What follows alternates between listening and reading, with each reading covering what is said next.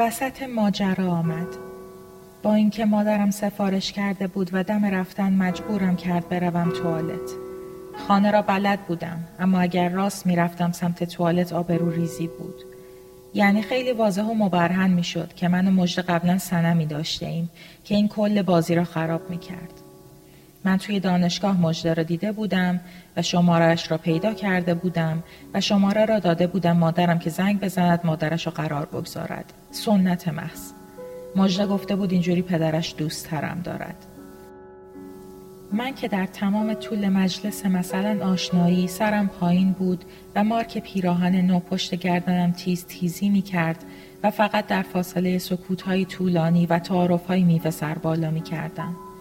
در یکی از آن حالهای پیشرس دفع سنگ کلیه بودم که آدم نمی‌داند چجور بنشیند روی صندلی و سه تا بروفن 400 خورده بودم که به حال خودم باشم.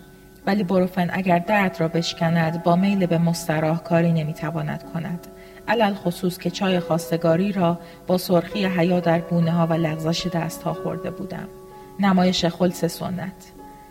فقط مژده وقتی قند بر نداشتم رو کرد سمت پدرش و گفت آقا داماد دایت هم هستن. قند نمی‌گیرن هیچ وقت.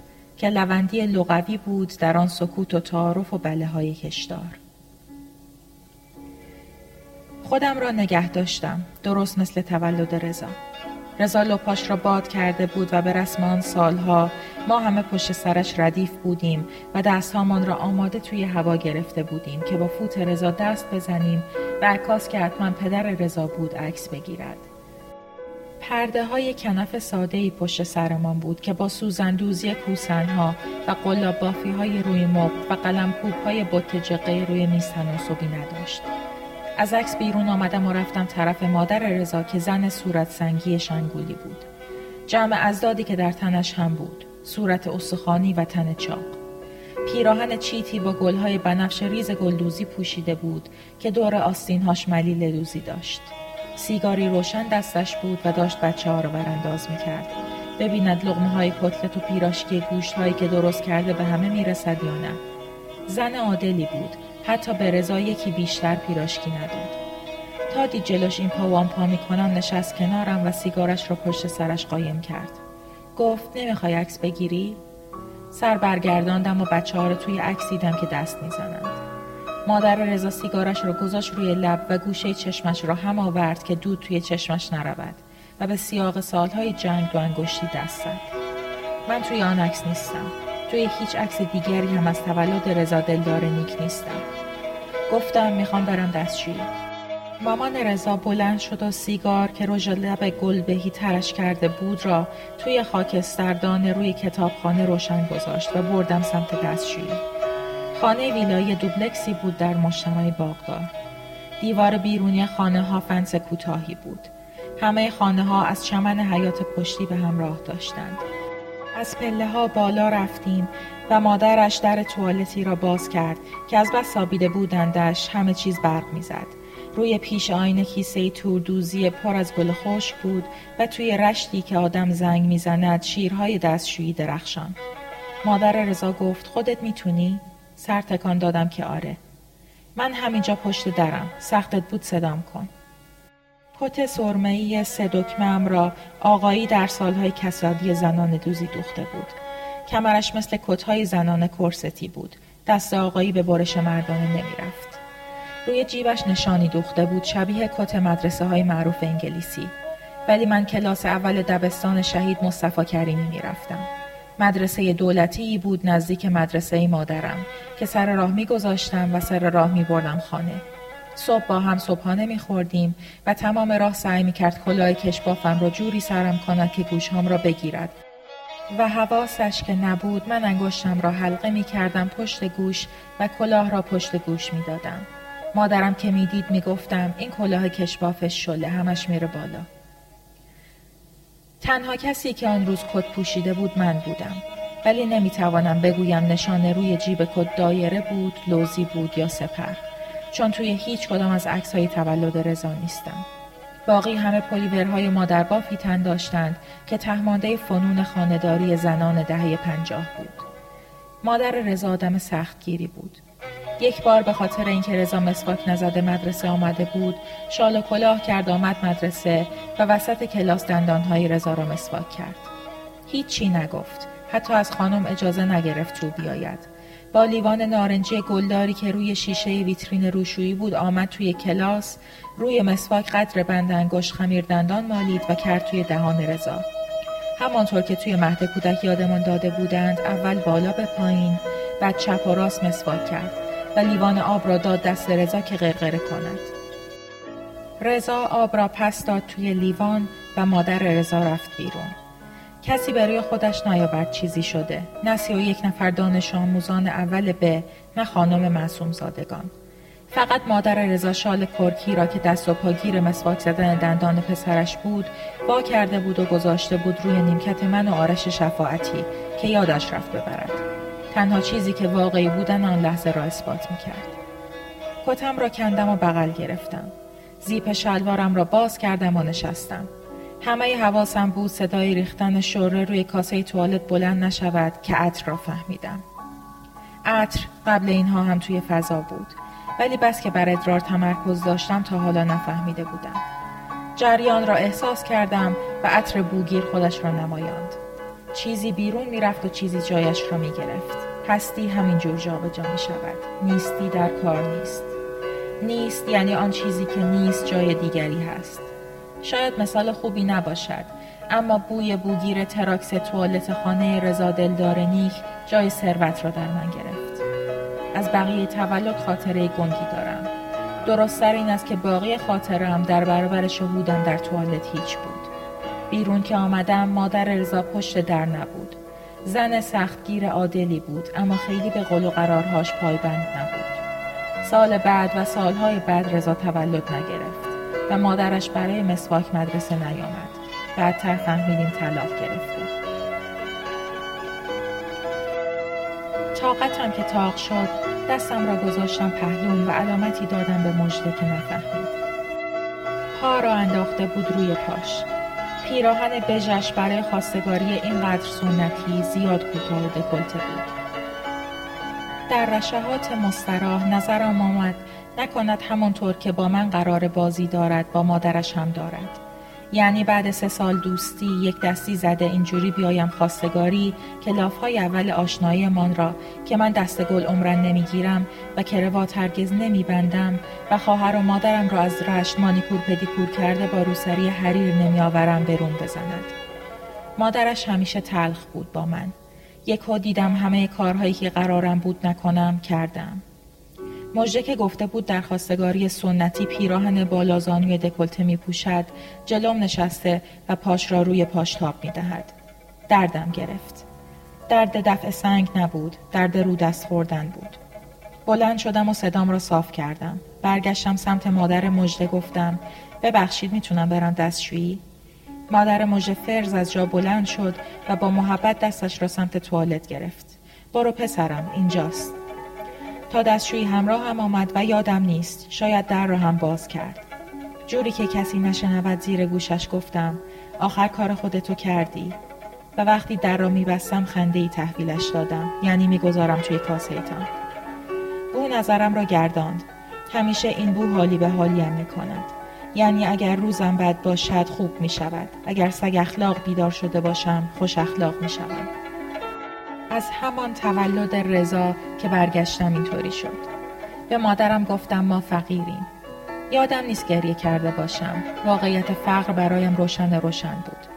مادرم کتم را می‌کند و لکه خامه پشت کتم که حامل صنعتی انگشت کیکش را زده بود وارسی کرد. گفتم ما فقیریم مامان. هیچ لحنم سوالی نبود.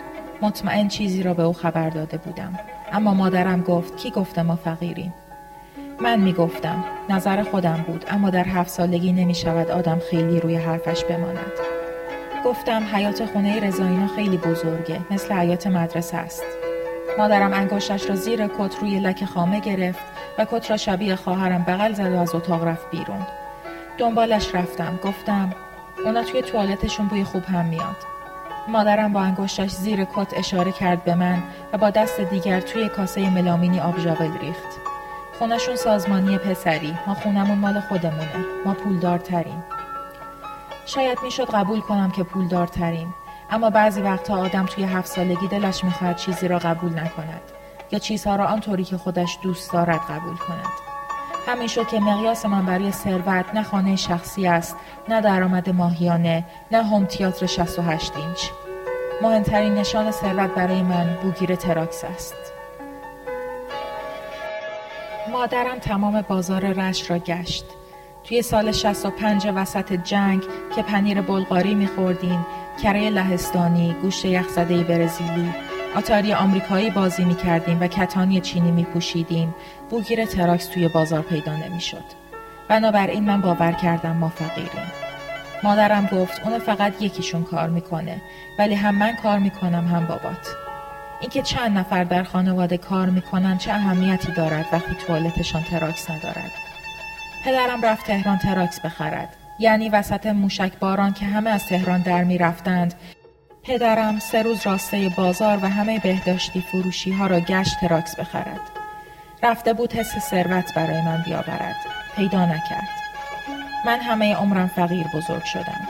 همیشه باور داشتم فقیرم. هرچی هر کی گفت و هرچی کرد من عقیدم را عوض نکردم. همین است که وقتی بوی تراکس میشنوم حال خوشی پیدا می کنم. حال ثروت پیدا می کنم. توی توالت دوباره این حال آمد سراغم. قبلش توی فکر بودم بروم بنشینم کنار پدر مژده و بگویم آقای شعیبی من هیچی ندارم ولی براتون چوب پونی می‌کنم این شوخی همیشه هم با مژده بود که پدرش بعد هفت سال چوبپانی خواهر بزرگترش مینا را میاندازد به من و هفت سال دیگر باید چوبپانی پدرش را کنم تا خودش را بگیرم. یا می‌گویم آقای شعیبی شما اون سالها که تو دعاتتون میشستید سر تاغار سیر انار میخوردید با پی و پوست چرا حالا انار دون ریختید تو کاسه؟ پدر مژده سر انار خوردن غیرتی بود و حتما مجلس خواستگاری به هم می‌خورد ولی همه نیتم پاک شد.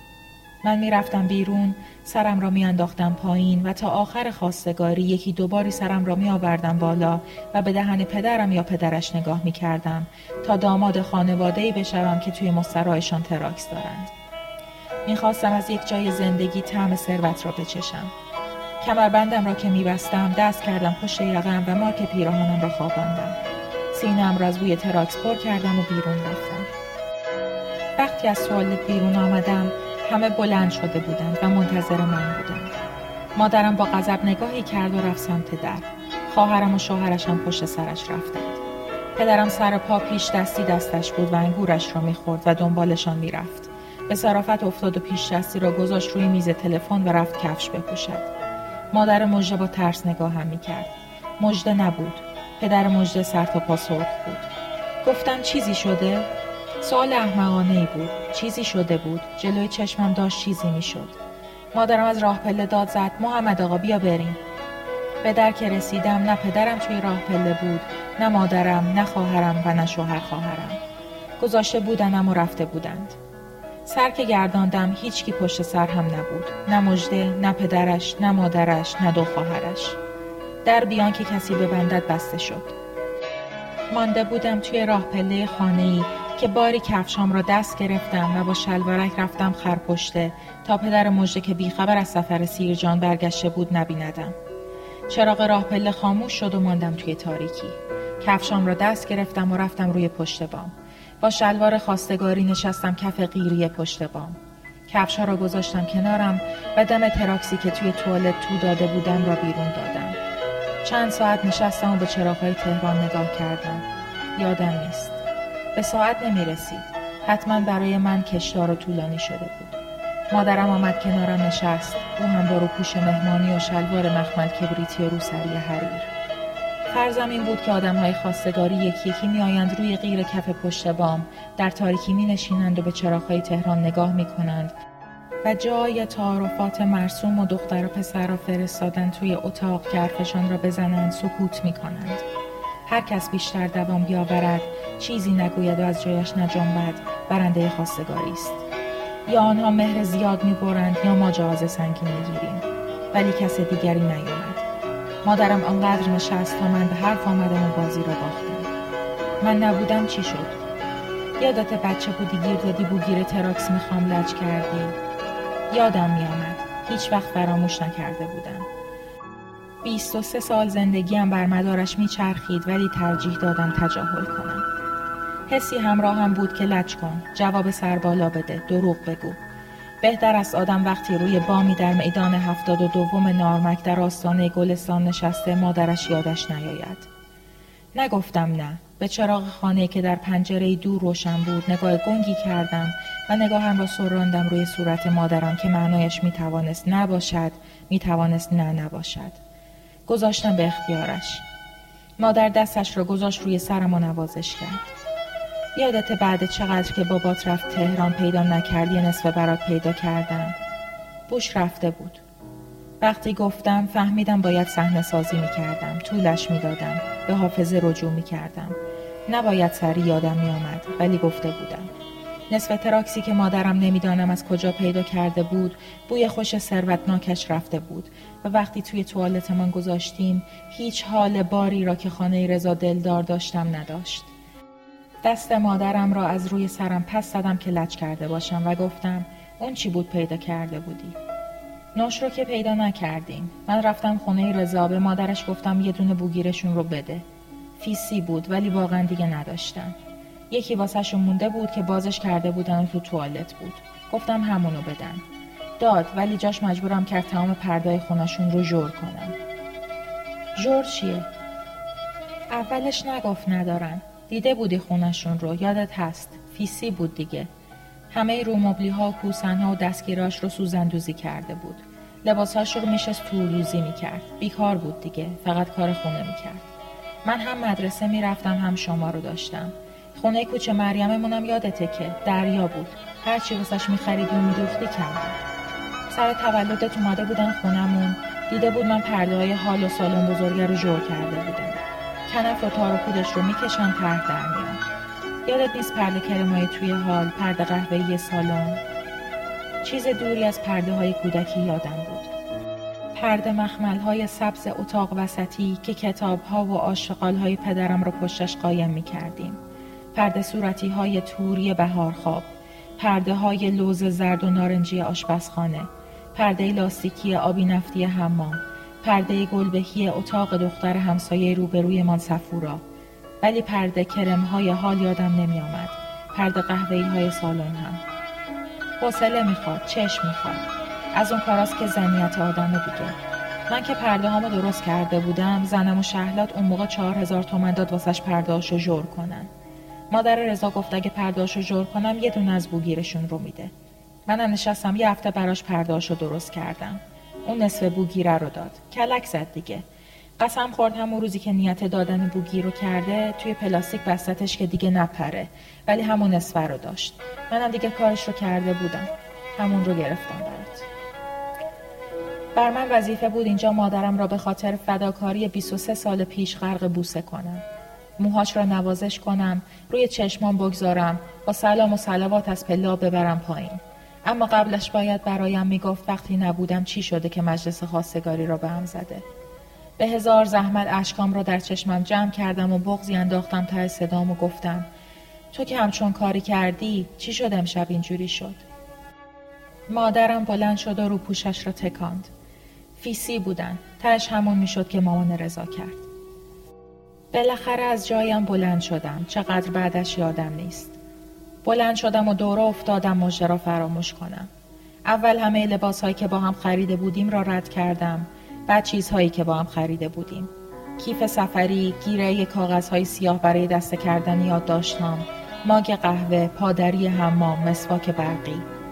سه ماهی نه من زنگ زدم نه او. توی دانشگاه اتفاقی هم را دیدیم. نه کافه هنر نه خیابان انقلاب. جاهایی که با هم می رفتیم خودشان خراب شده بودند. من اراده ای در خراب شدنشان نداشتم. اول رستوران پارت کرد چهارشنبه عصر می رفتیم نهار بعد داروخانه اتحاد توی پاکستان که وقتی مژده کفشش تنگ بود و پاش زخم شده بود براش چسب زخم گرفتم. نشستیم لب جو و پاشنش را چسب زدم و مژده هایم رو بوسید. بعد عکاسی دلوز که عکس سه در چهار گرفته بودیم برای امتحان فوق لیسانس. آخر همم هم کاف قنادی شمشاد. جاها واقعا خراب شده بودند مثل دندان افتاده ای بین باقی دندان ها بعد به ناگهان مژده را دیدم. با ژاله از کنار کتابخانه مرکزی دانشگاه رد می شدیم. من داشتم توضیح می‌دادم ژاله چطور می‌تواند داستانی را که نوشته بودم تصویر سازی کند. یعنی داشتم بیشتر مخ می‌زدم تا توضیح بدهم. یعنی داستان را هنوز ننوشته بودم. همانطور که داشتم راجع به تصویرها حرف می زدم و داستان را توی سرم می نوشتم مژده از روبرو آمد. غضب کرد و سرش را برگرداند آنور یعنی من شما را نمی بینم بعد طاقت نیاورد نزدیک که شد سرش را گردان سمت ژاله و داد زد. آقای تولی بیاید دست گل خواستگاریتون رو ببرین هر جهنمی که می‌خواید سرش رو دوباره گردان سمت دیوار کتابخانه و پاتون کرد و رفت. ژاله گفت این دختره کی بود؟ گفتم مژده قرار بود زنم بشه. مامانم گفت به دردم نمی‌خوره. حرف مامانت خیلی برات مهمه. حرف مامان آدم یه بار. سر هر کی که نمی‌تونه بگه این خوب نیست. ژاله برگشت و رفتن مژده را تماشا کرد. گفت عصبی بود. فکر کنم هیچ وقت نفهمه جور چیه